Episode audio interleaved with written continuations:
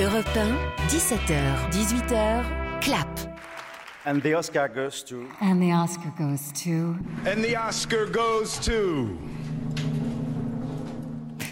Et roulement de tambour, J-2 avant la 95e cérémonie des Oscars qu'on pourra suivre en France dans la nuit de dimanche à lundi en direct et en exclusivité sur Canal+.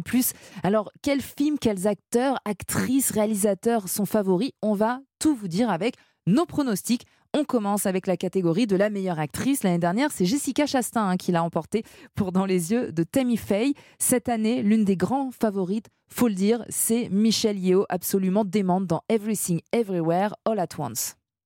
Vous voyez seulement ici un tas de chiffres et de paperasses ennuyeuses. Moi, j'y vois une histoire. Et ça ne s'annonce pas bien. Pas bien du tout. Qu'est-ce qui se passe ? Dans le multivers. J'ai vu des milliers d'Evelyne avant toi.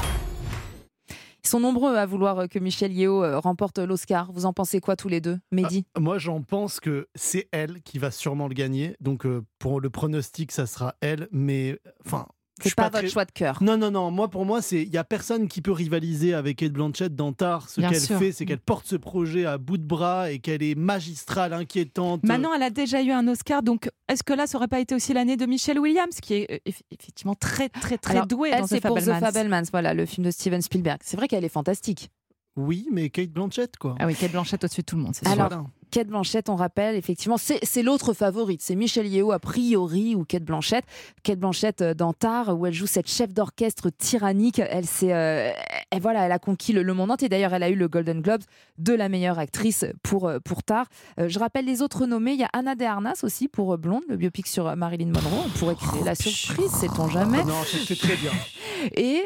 Pardon, Andrea Riseborough pour To Leslie, qui pourrait l'avoir aussi. Non mais on oublie, Mehdi.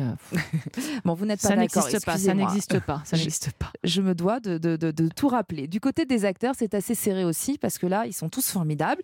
Austin Butler pour Elvis, Colin Farrell pour les Banshees d'Inisherin, Bill Nighy pour Vivre, Paul Mescal pour Aftersun et Brendan Fraser pour The Whale. Comment va-t-on faire ? Oui, mais Paul, déjà, il a le temps de l'avoir. Par contre, Bill, non, et on aimerait bien qu'il ait cet Oscar, ça nous ferait très plaisir. Un comédien britannique de théâtre, Vivre était bouleversant. Moi, je pense que Hollywood aime les comebacks. Donc, Brendan Fraser, pour moi, est favori pour The Whale, mais je lui préfère largement Austin Butler, qui est Elvis des pieds à la tête. Ah non, mais moi, je trouve que c'était pas le meilleur d'Elvis, même si j'aime bien le petit Austin Butler, mais bon, non. Ah, il est pas petit, il est grand à l'écran. Ouais, bon. Il est un peu boursouflé, surtout. L'ego est boursouflé. Après, il incarne très bien, finalement, Elvis. L'ego boursouflé d'Elvis qui est fatigué. Tout le monde, moi, il m'a un peu fatigué, du coup. C'est vrai que The Whale, quand même, fait beaucoup parler. Et effectivement, ce gros comeback de Brendan Fraser, complètement méconnaissable dans le film. C'est favori, généralement, ça n'avait juste pas réussi pour Mickey Rourke dans The Wrestler de Darren Aronofsky. On pensait gagnant et c'est Sean Penn qui avait eu. Mais là, ils vont se rattraper avec Brendan Fraser. Et effectivement, Laurie, vous avez raison, les Oscars adorent les métamorphoses. Le fameux rôle à Oscar. Est-ce que ça t'arrive de penser que les humains sont incapables de ne pas être bons ? Les humains sont merveilleux. Pour la catégorie suivante, vous allez peut-être être d'accord, tous les deux, l'Oscar de la meilleure réalisation. Sont en lice les réalisateurs de Everything Everywhere All at Once, le réalisateur des Banshees d'Inisherin, il y a également Ruben Östlund et sa Palme d'Or pour Sans Filtre, Todd Field pour TAR et bien évidemment le maître Steven Spielberg avec The Fabelmans. Aïe aïe aïe. C'est drôle parce que j'ai vu Sophie sourire et ça veut dire qu'on a le même choix. Notre cœur balance en fait entre effectivement Todd Field, extraordinaire réalisation pour TAR, une audace dans les plans qui est assez folle. Formellement, c'est extrêmement, extrêmement passionnant. Et puis quand même, The Fabelmans, l'histoire d'un réalisateur, l'enfance d'un réalisateur. Les films sont des rêves que l'on n'oublie jamais. Je suis perdu, je sais plus quoi faire. Fais ce que ton cœur t'ordonne. Quelle scène est-ce que tu as préférée ? cette musique, la voix de Michelle Williams, Mehdi? Je pense que Spielberg va gagner et qu'il est favori parce que non seulement on est tous tombés amoureux presque du cinéma grâce à lui.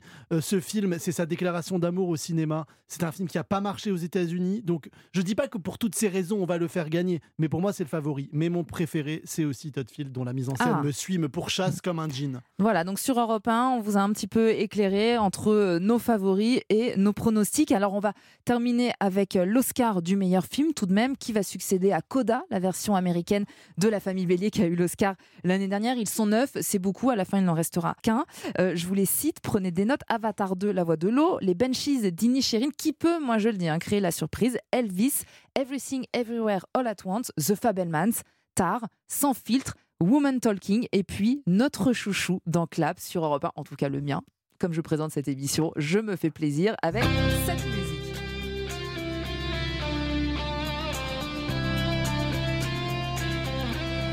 Et sur Europe 1, on a eu le nez creux, puisque c'est un film Europe 1, on savait que ça cartonnerait. C'est l'un des succès énormissimes de 2022, évidemment, Top Gun Maverick. Voilà, donc moi c'est mon pronostic et mon chouchou, à vous de jouer. Bah quand même, on aime bien Top Gun. Excusez-moi Laurie, je tremble en prononçant ces mots, mais quand même face au Fabelmans et à Tar, quand même, là on n'est pas sur la même catégorie tout de même. Écoutez, pourquoi pas? Moi, malheureusement, je crois que c'est Everywhere, Everything, All at Once, Everything, Everywhere, All at Once qui va gagner. Ça me ferait clairement chier parce que pour moi, c'est un brouillamini visuel indigeste, imbitable. C'est de la poudre aux yeux, c'est fatigant. Moi, j'ai pris un dafalgan en sortant de la salle. Donc, j'aimerais bien, enfin, dans un monde idéal, dans mon monde d'Oscar, le donner à James Cameron pour Avatar 2, qui est pour moi une merveille absolue. Voilà. C'est vrai qu'il le mériterait aussi. Mais il aurait mérité meilleur réalisateur. Il aurait mérité le monde, Laurie. Le monde. On pourrait dire, il va tellement de choses. Quoi qu'il arrive, il faudra attendre la nuit de dimanche pour tout savoir du palmarès. Il y en a un, en tout cas, qui est déjà sur place à Hollywood, qui trépigne et qui sait déjà beaucoup de choses. Il est très doué, d'ailleurs, Didier Allouche, pour les pronostics. Didier Allouche se prépare pour la cérémonie. Voici son JT d'Hollywood. Europe 1. Clap. Le JT d'Hollywood, Didier Allouche. Salut Laurie, salut à tous. Mercredi dernier, 10h du matin, sur Hollywood Boulevard, l'heure, par tradition, du premier rendez-vous médiatique de la cérémonie des Oscars, le déroulé des premiers mètres de tapis rouge. Les préparations vont déjà bon train depuis le début de la semaine, mais rien ne commence vraiment tant que le tapis n'est pas déroulé. Alors à 10h ce matin-là, les équipes télé sont en place, Jimmy Kimmel, le présentateur de la cérémonie, est là, le tapis peut être déroulé, et là, on croit à l'erreur, à la gaffe, à la mauvaise commande, le tapis n'est pas rouge, il est blanc, il est beige, il est champagne. Nous on dirait champagne. Le signal est clair, l'Académie change tout, et ça commence par le look du tapis rouge, champagne. La 95e cérémonie des Oscars sera donc nouvelle et visiblement osée. L'Académie n'a pas le choix. À l'heure où les audiences de ce genre de cérémonie ne cessent de décliner, il faut que les chiffres remontent. Et ça tombe bien puisque cette année, il se passe un truc complètement nouveau. Cette année, le public va savoir de quoi on parle. Pour la première fois, 2 films en compétition pour l'Oscar suprême ont dépassé le $1 billion de recettes internationales. Top Gun Maverick et Avatar 2, Elvis est un carton, Everything Everywhere All at Once est un film culte, à l'Ouest, rien de nouveau, un triomphe de plateforme, Sans Filtre a gagné la Palme d'Or à Cannes, The Fabelmans n'a pas très bien marché dans les salles américaines, mais en Europe il cartonne, et les Banshees d'Inisherin et Tar sont repartis de Venise, les mains pleines de prix.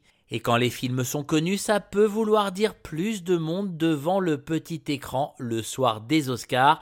Mais pour ça, il faut que la cérémonie soit à la hauteur. Le sera-t-elle ?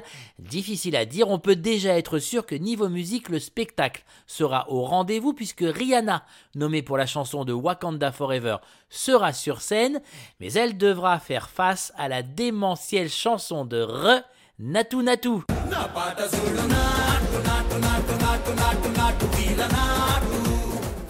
Et ça devrait être quelque chose, Naatu Naatu en live sur scène. Vous verrez ça dimanche soir lors de la 95e cérémonie des Oscars.